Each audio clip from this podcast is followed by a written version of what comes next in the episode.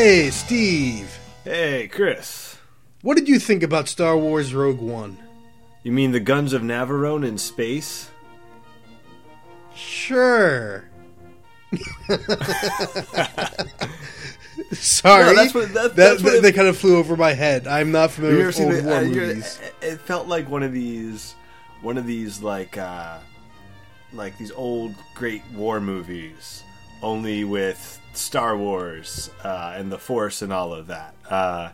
You know, where you've got the ragtag team of heroes, and they're up against impossible odds, and everybody dies. I mean. I think what most people would have gone with was what is it, the name of, not Inglourious Bastards, that's the name that's popping into my head, but and then Hogan's Heroes. Somewhere in between those two names is the movie I'm thinking of. The Magnificent Seven? No, because it's World War II. It's the group of misfits in World War II that go and on this suicide mission. And the name of it's on the tip of my tongue. Like, Bridge over the River Kwai. No. It's not Hogan's Heroes, obviously. It is clearly not Inglourious Bastards. It is something... Inglorious Heroes. No, I hate you. Well, okay, whatever. Let's keep on topic. But no, I get what you mean, and that's, of course, Gareth Edwards, the director. One of the things that he wanted to do was make a Star Wars film that felt like a war movie, and I really liked that. The best way I could summarize why I like this movie is it feels like everything that I technically wanted out of, and this is going to be a weird comparison, Halo ODST, where you did not play as Master Chief, and therefore everything was supposed to be this big threat that would not have been as much as... And then at the end, you know, it ends appropriately, as opposed to Halo ODST, which ends incredibly happily, which clearly right now we're trying to avoid too many spoilers, but this is the story about trying to get the Death Star plans, so there's some things you can assume. Yeah, there are some things that you can assume, that it's not... it's a war movie, more or less, and I could tell... from the first trailer that, you know, this was not a movie that ended happily for everyone involved, right? I mean, that wasn't something that should come as a shock to anyone listening to the podcast. Wait, what podcast? See, podcast. This isn't a podcast. No, the funny thing though is you mention the first trailer, and there's two things that, of course, I wanted to bring up are. You have the original trailer, which has a whole lot of stuff in it, and it does have that dark, serious tone that I really liked. And then came the rumors of reshoots. And, well, not the rumors, but the actual news of reshoots. And there was a lot of hubbub on the internet about this theory that Disney wanted to make it more Star Wars-y, and theories as to why they went back for reshoots and stuff. And there's a couple of theories that were out there, and there's some stuff that has come to light. But what is most obvious is that the final act of the film was greatly changed from what they originally did. Mm-hmm. And one of the things that Gareth Edwards himself has said in interviews was, after seeing the original edit of the movie, Disney basically gave him just money. They just gave him money to do more in the way of... special effects shots. Like, I forget the exact phrasing of it. Like, it's like they gave him a few hundred effects shots, and then they gave him the money for over 1,000. So he's able to make the film look even better than it was looking in that trailer. But there's also two things that were confirmed in interviews. One being that evidently the protagonist, Jyn, like one of her big lines in that trailer is, you know, this is a rebellion, isn't it? I rebel. And that's not in the film anywhere. I think they had that all over t-shirts in Target and stuff. And the line never made it into the movie. Their marketing department was not in sync on that one.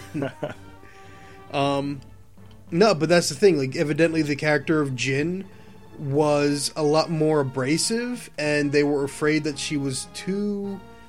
She was not likable enough. So in order to make sure the audience could empathize and relate and like her, they did make adjustments to her. Now, that could still be people saying like, oh, you know, Disney doing the blah, blah, blah. I don't know for sure. I mean, they never actually said it was a mandate, but it was evidently what the creators wanted. And that's what I essentially want to say is, because a lot of people... When I expressed these fears, a lot of people told me, you know, this is what Hollywood does. Reshoots are a normal thing these days. And yes, but then Suicide Squad happened. And I wasn't exactly on board with hearing about reshoots. And there's a couple other things that I was wondering, too. And there are some of those shots were done, like Gareth Edwards said in interviews that some of the shots... Like, there's the shot of Jyn... looking like wearing the Empire outfit, looking back and at the camera, and it's like that shot's not in there. Well, that's because Gareth Edwards evidently just had extra time that he was like, let's just do really cool shots once in a while. Like, let's just do really cool stuff. And sometimes it got used, sometimes it didn't. It's sort of like, you know, everybody has a digital camera now versus, you know, we're old enough to remember the days when you went on a trip and you got one of those things with like 28 pictures on it. Yeah, limited amount of film. Limited, and it's like, man, I have to make every single one of these pictures count. Well, now that these films shoot on all digital, it's like, we can just shoot whatever we want, whenever we want it. Like, let's just shoot stuff for an hour, like, and see if we like any of it. That's what it sounded like to me when I was reading the, of Gareth Edwards that talk about it, was that it was sort of like, you know what, let's just shoot stuff and see if we like any of it. Maybe we'll use it, and we probably won't, and we'll give it to the editing guys, and they can put it in a trailer. Yeah, perhaps. And that's another thing, too, is even after they knew some of this stuff was cut out, evidently the marketing team was like, no, it'll be fine, it'll be fine. So up to release, stuff that wasn't in the final film, even, like, some of that goes to the marketing team. Like, that's kind of their fault. But yeah, well, this seems to be becoming the new norm. I'm just... So we've got Rogue One, obviously, recently. Suicide Squad, again... There was stuff in the trailers, like people were, after the movie, trying to reconstruct entire scenes that never happened based on shots from the trailer. It just seems like it's becoming the new normal that the way films are edited and everything else these days, and the way that the marketing puts together the trailers, that having trailers that don't exactly match up to the final movie is just the new normal, right? Is that just... it now? I think that is partially it, because if you recall, one of the issues with Edgar Wright doing Ant-Man was Marvel wanted him to just film extra stuff that could be used in a trailer. Stuff that wasn't... Like, Edgar Wright has a very rigid, like, this is how we're doing it method, and evidently the Marvel wanted a bit more... Some marketing stuff. That was something that I read, of course, that I found out. But if you look back, if you look back and watch the original Iron Man 2 trailer, I believe the very first one opens up with him, you know, about to go down to Stark Expo, and he's talking to Pepper on a plane, and he has that, you know, like, love yous thing before he drops off the plane. Like, it's very amusing and everything. It's not in the final film. And whenever they have the deleted scenes, you don't see it in there in the deleted scenes. There's also a clip of at the party where he gets really drunk and everything in the Iron Man suit. There's a clip of Scarlett Johansson wearing the Iron Man glove, and he's behind her, you know, like at a party thing, and she's about to fire it. That's not even in any of the alternate scenes or whatever.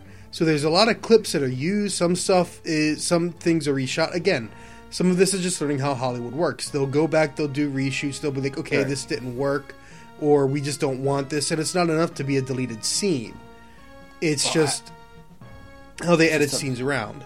Well, this goes back to, are you familiar with the Spider-Man, this first Sam Raimi Spider-Man film? The original trailer for that? Oh, yes, with the two towers, and that was supposed to be in the film. Yeah, where Spider-Man thwarts the robbery, and he catches them, and whatever they, in between the two towers, where... The World Trade Center, yeah. They And then the 9/11 happened. So everything about that was removed. That also caused a Metal Gear Solid 2 delay because they needed to remove that from the skybox. It was, it was just an interesting... it was weird going back and watching that and being like, what is this? Like, what happened? But anyway, so that's what's that we get a little bit of a meta conversation here. What about the movie? What did you like about the movie? What did you hate about the movie? Well, I mean, that's one of the reasons I did want to bring some of those edits up, because there are some things that I think there are some things the rumors were right about, and then there are things that I think the rumors were, of course, wrong about, but in their efforts might not have worked so well, because they added a lot of stuff earlier in the film to try and introduce characters in a different way that I don't think helps the flow of the movie. The opening's got a weird pacing where it just jumps around back and forth, but they're trying to introduce characters earlier and then bring them together earlier. So they want you to understand these characters better, because in some ways the characters aren't really all that deep. Yeah. But I don't think they really need to be either, because there is a very clear, like, it feels a bit less like Jyn is the main character, like the trailers portray, and I feel like she would have been more of a main character before they decided to edit things differently, to introduce the other characters more. She doesn't feel like she's necessarily the leading role. It feels like it's more of an ensemble cast, or she's just put on the posters.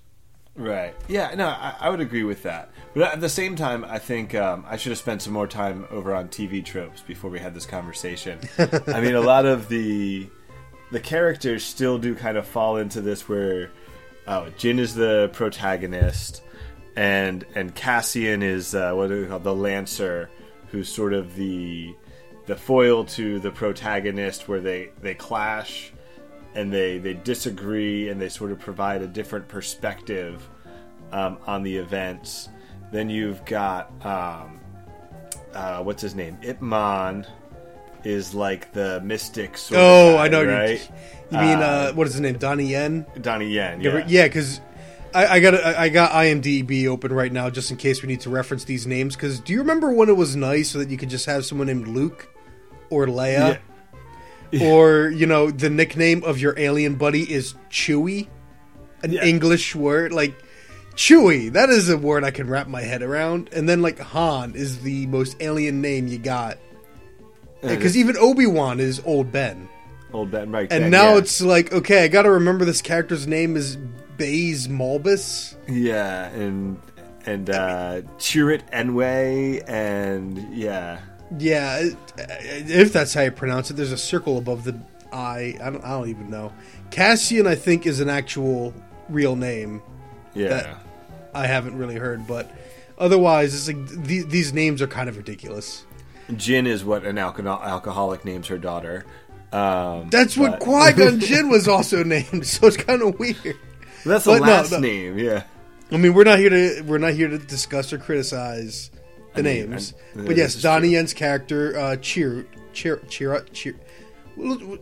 Donnie Yen. Ip Man. No. Donnie Yen. Let's just do Donnie Yen. Donnie Yen. Blind Jedi. There we go. Well, he's not really a Jedi. Blind monk. That's another interesting thing, and part of me is asking... I enjoyed the movie, but in looking at the Star Wars saga, I have to ask, what's the point of this movie? What does this movie give us, other than being, and this is one of my gripes with the movie, I guess, other than being a war movie in the Star Wars universe? I just don't know what this actually... adds. Okay, we have an excuse for why the stormtroopers have terrible aim, I guess, because if they're shooting at force-sensitive people, they can't hit them. I guess. No, I get what you mean in a lot of ways, because I'm looking at 2018's Han Solo movie, and I'm like, we don't need a Han Solo movie. We don't need a movie about a young Han Solo. We just don't.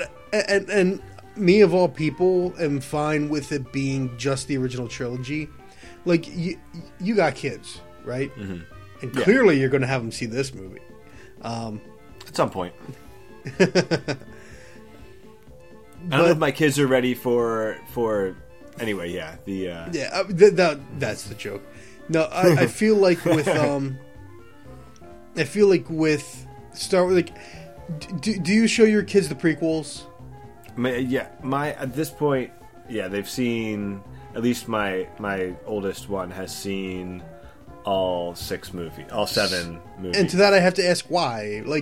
Why? Because I see this debate with people. People keep talking about the machete order. It's like, what order should I introduce Star Wars to my kids? And it's like, I got a very simple order: 4, 5, and 6. That's all you need. They don't need the prequels. It's that simple. I watched 4, 5, and 6 with him first, straight through, and then at a later date, we started with The Phantom Menace. And we actually watched them about 20 to 30 minutes at a time. I may have had this conversation with you before. I highly recommend, if you want to rewatch the prequels, watch them 20, 30 minutes at a time. It's like watching a TV show, and it has like an action episode, and then like a drama episode, and then an action episode, and a drama episode. And that's just kind of how it goes. And then it ends with a big action episode. If you treat it like that, it's actually much better than I remember it being, because nobody becomes too intolerable over the course of 20 minutes. You get to pace it all out. And you can also accept worse writing and worse acting out of a TV show. Exactly. So we watched that. We watched them all the way through again, up through The Force Awakens. But that's the thing. Like, to me... like, extra Star Wars is never a necessity, and I was one of those people that was actually kind of glad when they got rid of the extended universe, because I mean, I like Star Wars. I grew up with Star Wars. Hearing people constantly talk about the extended universe or expanded universe always kind of irritated the hell out of me. But at the same time, there are aspects of the Star Wars universe I could appreciate seeing. I'm not against expanding it.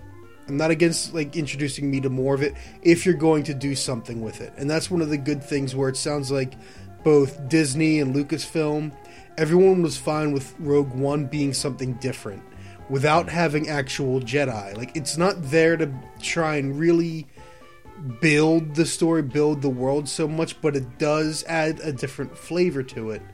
By being a war movie, we get this more thought-out look at what it's like to be with the rebellion. We get a little bit more exposure to the Empire. And while these things aren't needed, I feel like they give the Star Wars universe a bit more flavor that I can appreciate as someone that likes Star Wars, doesn't love it, and is so glad that we have a movie without a lightsaber for a change. Okay, that's not completely true. That's true, yeah. Darth Vader gets his little moment there to shine, but that's actually that's another thing that I have to ask is, and this is, I don't think these are big spoilers here. So things that we see in Rogue One that we haven't seen much of yet in Star Wars movies is we have non-Jedi, Force-sensitive people. And I like how that was implemented. Donnie Yen, yeah, I thought that was cool. We have more... the end of The Force Awakens showed us a world where there was supposedly an ancient Jedi temple. But we actually got to see a little bit of one of these ancient Jedi temples from long time ago. That's kind of hinted at, but never we haven't seen too much of it. And we got something that I really hope is going to show up in the next Star Wars saga movie, and that's Darth Vader's castle. See, to me, that's the superfluous like fan crap that I'm glad they didn't get too much into. Right, it was nice because that's why The expanded universe is Star Wars fans, that that's what they want to delve into. What I really appreciated out of this is the rebellion is not very organized. They're bickering among themselves. It's not really much of an alliance at this point, and the rebellion's not all good. And then the Empire, you get that political bickering, infighting amongst the leadership even. Right. It adds depth to these things that certainly has a lot more thought put into it than what J.J. Abrams put into the situation of Force Awakens, but you and I clearly have different opinions of Force Awakens. We do have different opinions on Force Awakens, that's true. But also, there's little things that makes it more interesting. So in it seems like in Rogue One, they have some support from the Senate. And then what do you find out, I don't know, 20 minutes into A New Hope? Yeah, if you were watching them chronologically. Not even like the opening crawl. Well, no, it's Vader, you know, the Senate has been dismantled or something like that, when one of the generals on the Death Star objects to whatever's going on. Yeah. Where it's so it's sort of like, but that pulls in where, you know, so the Senate is sympathetic to the rebellion who just staged this big attack and stole the Death Star plans, and we, you know, all whole big mess on this planet with this Imperial installation, and, you know, Star Destroyers getting blown up, and so what happens? Darth Vader, you know, does away with the Senate. Yeah, I mean, that needs to be a deleted scene. Can we get that in a movie? Darth Vader, like, cutting through the Senate, cutting up all those stupid flying chairs. Oh, God, yeah. The actual disbanding of it, because it feels like the end of this movie does lead right immediately into A New Hope, and there's not a lot of time in between when you get right down to it. Not much time to disband the Senate all of a sudden. And, and granted, that could be like background stuff, offstage stuff, but disbanding the Senate's going to be quite of a process. Well, that's a lot of bureaucracy. I don't think there was much bureaucracy involved. I'm guessing. That's just my guess. With, you know, an empire being run by a couple of Sith Lords, I don't think the bureaucracy was much of a concern in whatever they did to the Senate. Make whatever metaphor, parallel, joke in your mind, listener, that you want to right now, because it's going through mine. It's like, you didn't, you know, Palpatine was supposed to have checks and balances in place. Checks and balances, right. So, anyways. So, but what that brings me to is what was part of the purpose of this movie in the saga, in addition to sort of framing the setup and giving you a new look into what's going on in A New Hope, so, really, I think... maybe somebody can correct me in the comments section. Is The Force Awakens the first time we really see some kind of Force-related person? I don't know what to call him. Mean Rogue One. Of the movie. What's that? Mean Rogue One. No. I'm saying The Force Awakens was the first time that we saw somebody who was somehow connected to the Force, but not a Jedi or a Sith, right? The guy who we're all really confused, like, are we supposed to... In the beginning, Poe Dameron meets with a guy who's all about the Force, but we're like, who's this guy? Do we know this guy? And then Kylo Ren kills him anyway. You know what I'm talking about? I'm going to be honest, I don't really remember too much. Okay, no. Well, you say you don't like the movie, and then you don't even remember anything about the movie that was important. Anyway, my point is that I wonder if they're now also framing some things for Star Wars Episode 8 as having to do with, you know, the force use, and the sort of religion of the Force outside of the Sith and Jedi. If they are... I'm not going to know, because unless that trailer looks really, really good, I'm skipping out on episode 8. You know it's going to be the best trailer you've ever seen in your life. No. Yes. But jumping back. What if they don't do a trailer? What if they don't do a trailer? What if Adam Driver the only reason I have to go see that is Rian Johnson is directing, and Brick and Looper were great films. Force Awakens was not, and it's still that's it. This is not about episode 7 or 8. Rogue One. I'll pay for your ticket, okay? No, Rogue One, okay. But jumping back some to what you were saying, though, especially about the end with the Senate and everything. I mean, this film does have the typical problem that prequel films and stories will always run into, which is you have to try and come up with its own standalone story, but now you got to make all the pieces fit together that lead into the next. So you're going to often have plot holes come up, and in this film in particular, there were some lines and other things thrown together at the end that are like, oh, by the way, this somehow needs to make sense leading into A New Hope, so we've got to try and really quickly scramble together this quick logic so that it makes sense, even though technically it doesn't make any sense. So, I mean, that's the thing. Like, for me, like the very end of the movie, it makes no sense for Princess Leia to be on the ship that gets the plans. They have a couple throwaway lines in there, but it's like, no, this doesn't logically make any sense. But I also understand why. I mean, you kind of get yourself. You're trying to tell the standalone story, and right. They do a pretty good job because Jyn has her own story arc. She has her, like, you know, what she finds her cause to fight for, her reason to go for it, I guess, because she's had a rough life and she has no purpose at the moment. And she finds it. She has her story arc, and they do a good job telling that. And then you got to make it make sense with the Skywalker storyline. And it's a prequel, so you're going to have those issues. Yeah, no, I agree. I think they did a good job telling a standalone story. Again, like we talked about in the beginning, it's a war movie.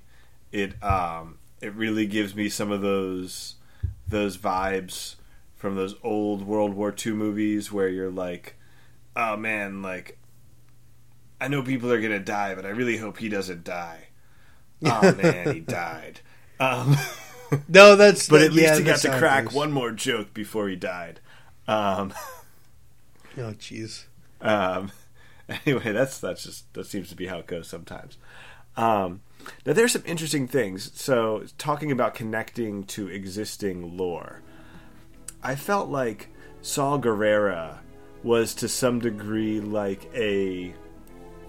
So, if I remember the history of the character correctly, he was originally a character in a couple episodes of the Clone Wars TV show. Evidently. No, this is stuff that I've heard about. I haven't seen the Clone Wars show. Not the Genndy Tarkovsky animation. I believe this is more the 3D animated one.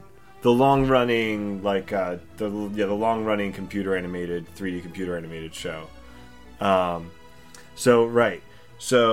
then he's also now shown up on the Star Wars Rebels show, and he doesn't have as big a role in the movie as I expected, and I almost feel like he was thrown in there. Again, as part of, like, almost like throwing a bone to the establishment of this new canon, which is Clone Wars, Rebels, and the movies, essentially, with a couple books thrown in. I disagree, but largely in that I feel like his character...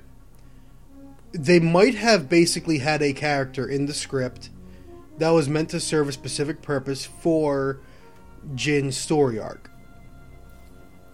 and in their reshoots I think they reduced his presence in the story, and in so changing Jyn, they also ended up changing the role his character has. I cannot discuss that unless we open it up to spoilers, though. So do we want to open it up to spoilers now? Yeah, let's open up to spoilers.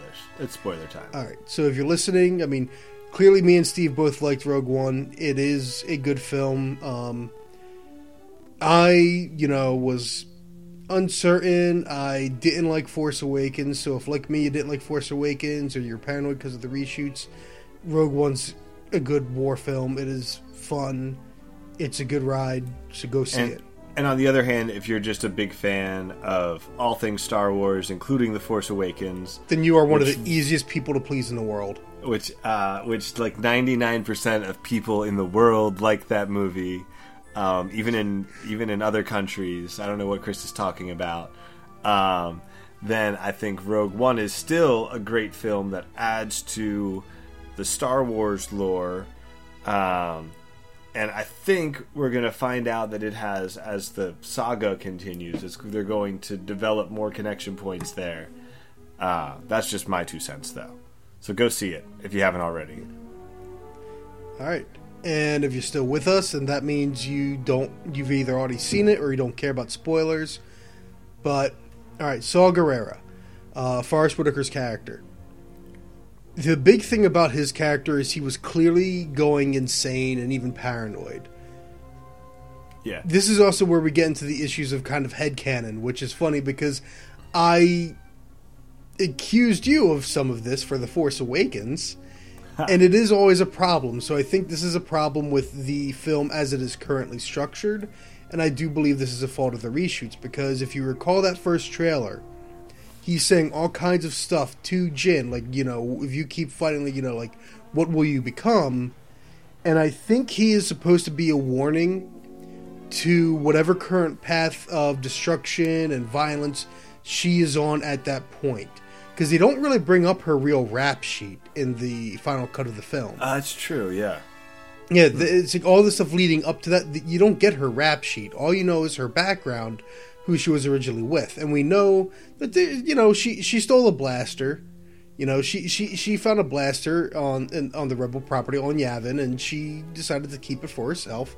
So we know there's a little bit of that kind of stuff going for those roguish elements, but you don't get that rap sheet, so you don't get the feeling that she really is this person that's involved in violent things and violent goings on. But if she was at one point, and one of the reasons why, people might find her, they might have found her a bit too aggressive or whatever, why people might not like her so much. I feel like Saw Gerrera is basically at the point where he is so deep into this rebellion, into how extreme he is paranoid of everyone and everything to the point that he sees her, and he can't help but think, are you here to kill me? There's too many things happening right now. Are you here to kill me? Is this how I die? He's losing his mind. And I think that is also why it makes no sense when... because a lot of people have complained about it. It's like, it makes no sense that he's just going to stand there and let himself get blown up. Well, this is where the headcanon comes in. If he is so insane, he can't tell this girl that he raised was about to get taken... was coming to kill him or not. Then it technically makes sense, but the film doesn't give him enough screen time to establish that. Right, and that's where, if you have consumed all of the Star Wars series and other things. So, if I remember correctly, I'm struggling on the Clone Wars episode or episodes that include him. So his family is killed by a separatist attack on his homeworld.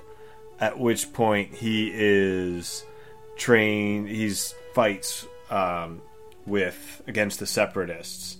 When he shows up in Rebels, he's now older and grizzled and battle hardened and all that. When he shows his entire unit was killed by what's that planet? Anyway, the planet from Attack of the Clones, Geonosis. So his unit was investigating something on Geonosis, and everyone else is killed except for Saw Gerrera. So here we do have a guy who's been at this point fighting for 30 years.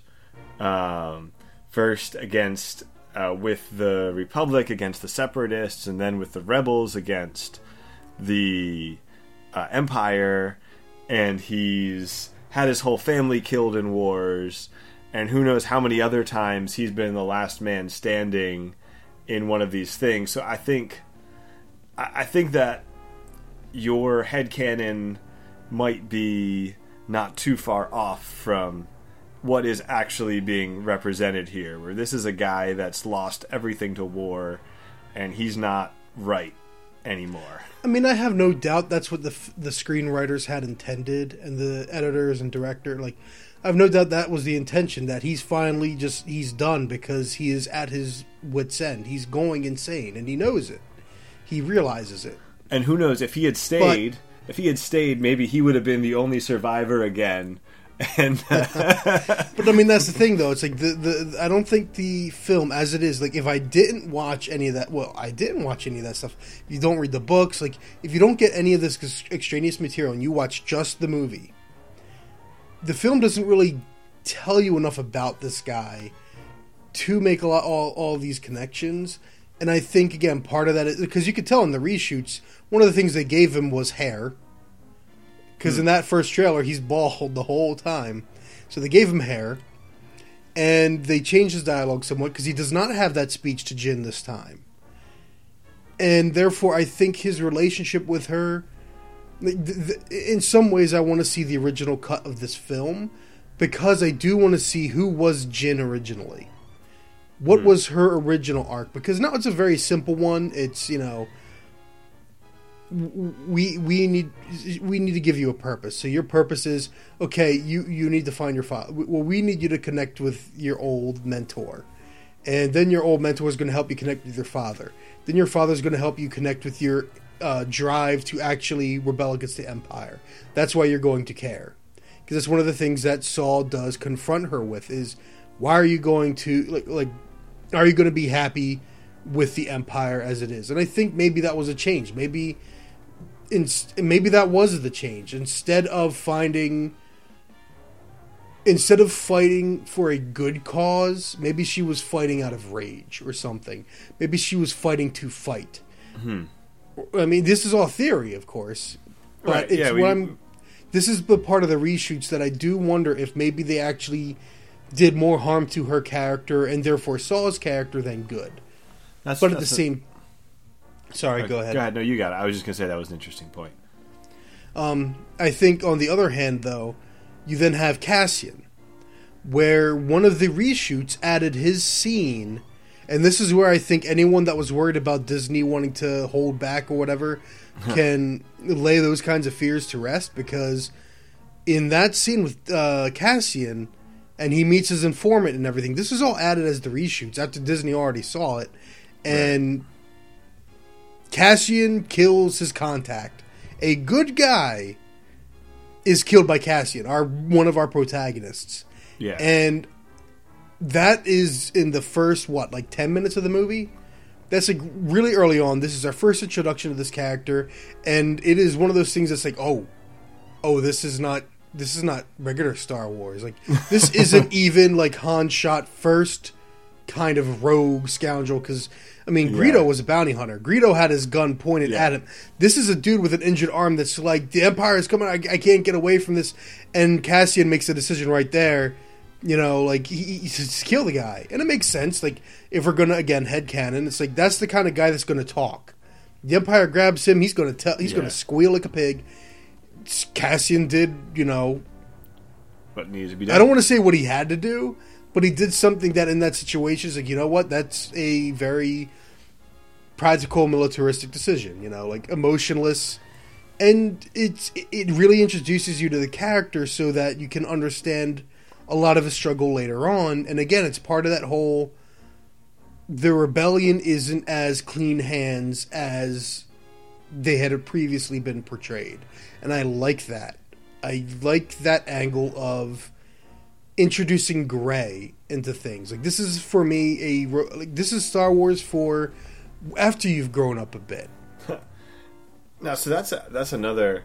So I'm just trying to tie everything together and come up with crazy theories. So if you follow any of the, Star Wars ridiculous theory...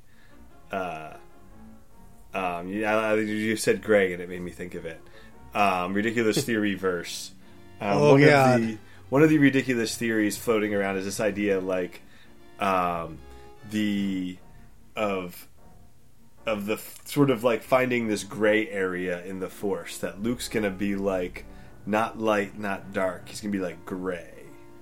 Except George Lucas already smacked that down. What is George Lucas? What does he have to do with it anymore? What are we gonna do? Retcon it now? I don't know. We can do whatever we want.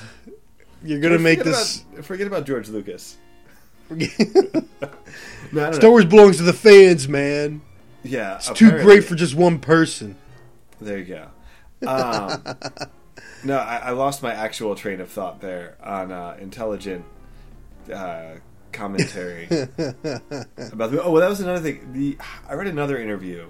And I couldn't find it again, where it seemed to imply that the ending was a little bit lighter originally.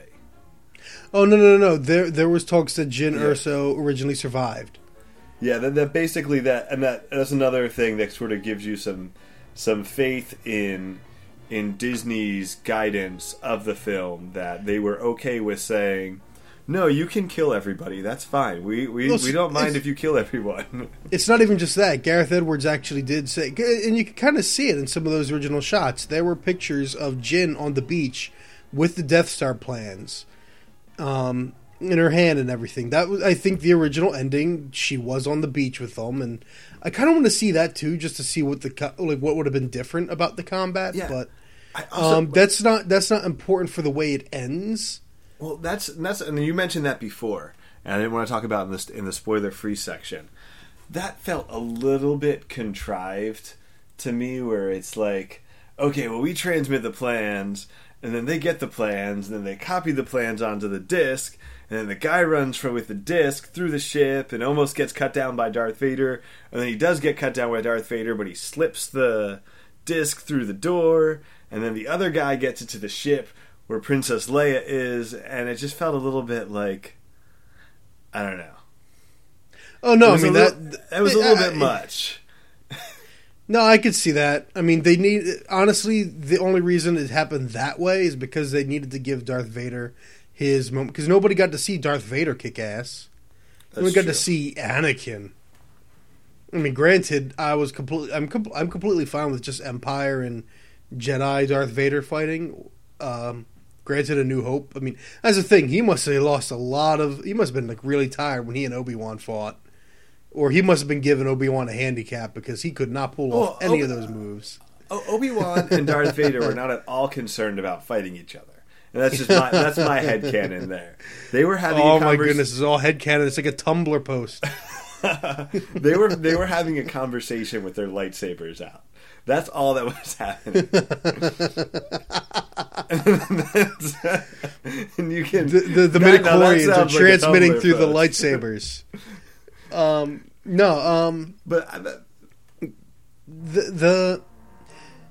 mean, you're right though. They wanted to have a bit of a happier ending, but even Disney, like evidently Gareth Edwards talked to Kathleen Kennedy, who now kind of heads the Lucasfilm branch. And they talked to the Disney people, and everyone was basically like, yeah, it doesn't make sense for everyone to survive and then not be in the rest of the movies. So it just doesn't make sense. Yeah, it's fitting. Yeah. Just kill them all. Go ahead, kill them all. Well, you know, that's actually something I do have faith in some of these. I feel like some of these studios, I think Disney is one of them, their executive level people or whatever seem to have, like, I would say Warner Brothers is the opposite right now, where they just don't know where to meddle and where not to meddle. Where I feel like I was watching this is kind of unrelated, but just in watching lots of kids movies, there are movies that are decent, but they don't hang with. Like, there's one or two things that separates them, I feel like, from being a Disney or a Pixar quality animated film. And I think largely it's the executive people who said, like the John Lasseter, like not having John Lasseter there as an executive producer to be like, no, that's stupid, please get that out of my movie, kind of deal. You know what I'm talking about? I think Disney has, largely speaking, beyond that, I think they have the right people to make those kinds of decisions in Star Wars and in other things where I'm happy with their meddling or lack thereof. Or you're making funny faces at me. Well,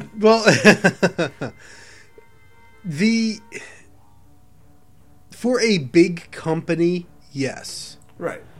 But I have a feeling C-3PO and R2-D2 are only in there because some executive said they gotta be. And some other stuff. Like I actually wonder, because there's evidently a still of... oh, shoot, what is it? Orson Krennic. The big bad in this is essentially Krennic. And there's a scene of him holding a blaster out on what looks like the bridge of a Star Destroyer. And I'm wondering if maybe... was that always Governor Tarkin? Or was it at one point someone else? And did Krennic at some point shoot the other guy? I don't know. Like there's all kinds of stuff that could have happened that we can only theorize about, but I wonder, it's like, was Governor Tarkin originally supposed to be a character? And also, with all that money, the most you can do is make Governor Tarkin look like he stepped out of a PS4 game. Yeah, he didn't look great. I don't know that was. I mean, on one hand, let me put a positive spin. Let me put a positive spin on this. Video games have caught up to Hollywood. So there we go. There we go. But no, go ahead. I mean, I don't know. I mean, do you think I have that's the kind of thing, I don't know. I don't think that was a reshoot thing. I just imagine that was at some point in the process they said, well, we need to have here's this guy that's in charge of the Death Star when we first see the Death Star, and it makes a lot of sense on the Empire side. Like, you want to have some of these characters there to establish it is the same universe, because in some ways it would be kind of weird if we're involved in the building of the Death Star and you don't see some of the Empire's higher ups. And having Tarkin there, and I feel like Tarkin is a proper bastard in this. Yeah, the way he screws over Krennic, like, again, like I if anything, I think I kind of like the Empire's characters more than I like the Rebellion's characters, because of this sort of inner office politics stuff going on. I really enjoyed all of that. No, definitely. I think that's. I think the Empire. The politics. I liked Krennic as a villain, but just and also seeing how he was, he was kind of feeling like he was getting screwed over, and he's doing everything. He's just trying to do his job, essentially, right? His job is to see, and he just wants the proper credit. And then he gets Galen Erso sending these transmissions and other things, and he's, obviously completely awful. But, like when he guns down the entire team, except for... Oh, he's a horrible villain. Yeah, he's a horrible villain. You want to get his comeuppance, but you kind of like him, too. Yeah, you kind of... You understand where he's coming from. And I like that about him. Oh, good God. I just realized Rogue One pulled off a better villain than any of the Marvel films have really pulled off yet. With the exception of Loki. How come on Loki's great?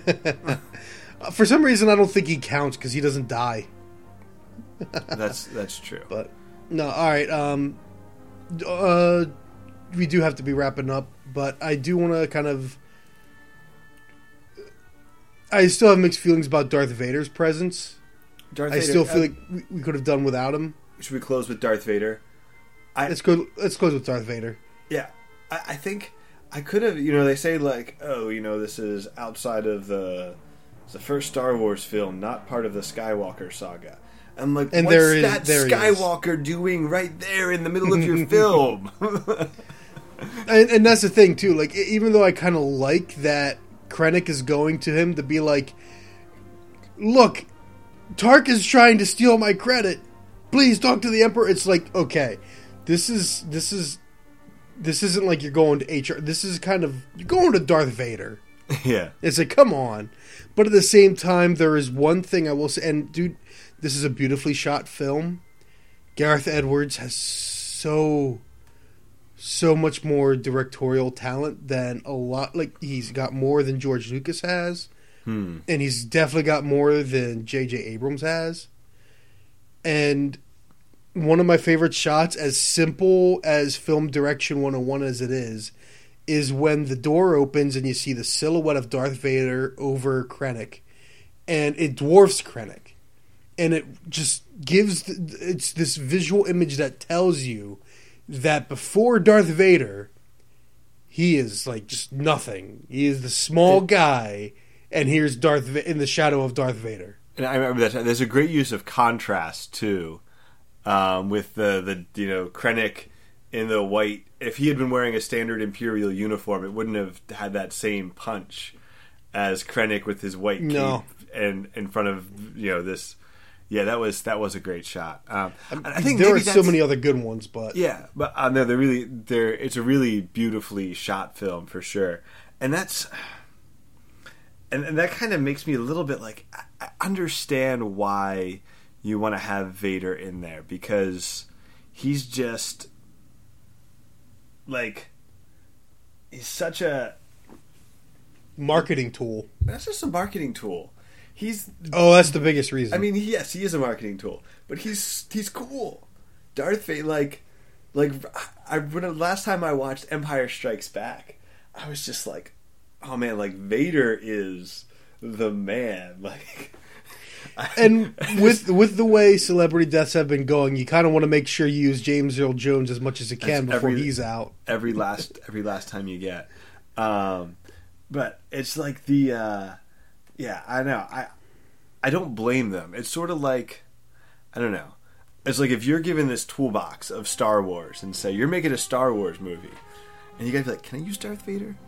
Please, please. I just hope they don't in the Han Solo movie. I hope at some point we can get away. But there is one last thing. I'm sorry. There is one last thing I want to touch on, and that is what I actually really appreciate is Starkiller Base in Force Awakens. I saw blow up 5 moons and was like, They hold back on what the Death Star can do. Like, we know it can destroy a planet, but they only give it a bit of its power to wreck entire cities and continent-sized areas of planets. And the way in which it's shot and done, I felt the Death Star was such a threat. Yeah. Like, it really... this is probably the best demonstration of the power of that fully operational battle station than any of the other films managed to do. Part of it's because of limited special effects with A New Hope at the time, and then part of it's just the special effects were so big, they put you in there. You are on the ground seeing this thing's power, its capability, and I don't care about 5 moons. And it was important lesson. Yeah, not just you were in it, which was cool, but it felt like it could have just been like a nuclear explosion or something like that, but it was so much more than that. The understanding of the emotion behind spectacle, rather than just being enamored by spectacle, and again, that is a dig at J.J. Abrams, who was incredibly pastiche as a director. Well, and I do think that that is one of the weaker moments in The Force Awakens, when Starkiller Base fires. It doesn't have the gravitas or whatever of the destruction of Alderaan, and now with comparing it to Rogue One, it doesn't even carry the weight of, you know, the destruction of relatively small, well, large portions of a planet. But in comparison to taking out a solar system or whatever, it's just taking out a city. It still feels more powerful, and it feels like more of a threat than Starkiller Base ever would. They managed to use the Death Star without retreading old ground, basically. That too, yeah. That was cool. So this I mean, that I think says a lot about this film. I mean, ATSTs I felt were, I mean, I loved seeing them because they felt like a threat to these characters. The AT-ATs felt like a threat to these characters. I mean, that's what I really liked about Rogue One. It gets you down into that nitty-gritty. You get to see these characters that are threatened by the Empire. They are they are overwhelmed, and they're doing their best. And it's nice to have that in a Star Wars film, as opposed to Jedi everywhere, or just listen. We're gonna try really hard, and we're gonna be really plucky, and we're gonna pull this off, and nobody's even gonna have to get hurt, except for in like every other movie where someone gets hurt. Except for that one Ewok that dies. Yeah, it's really sad when that Ewok dies, man. But, no, I mean, I think it's safe to say that we both like it. I am actually really eager to get this one on Blu-ray. Me too. I am eager to give it another watch. So thumbs up to Rogue One. All right. Two thumbs up. No one's ever thought of that before. Oh, man. All right, so what do you want to do now? Do you want to not go play some Destiny?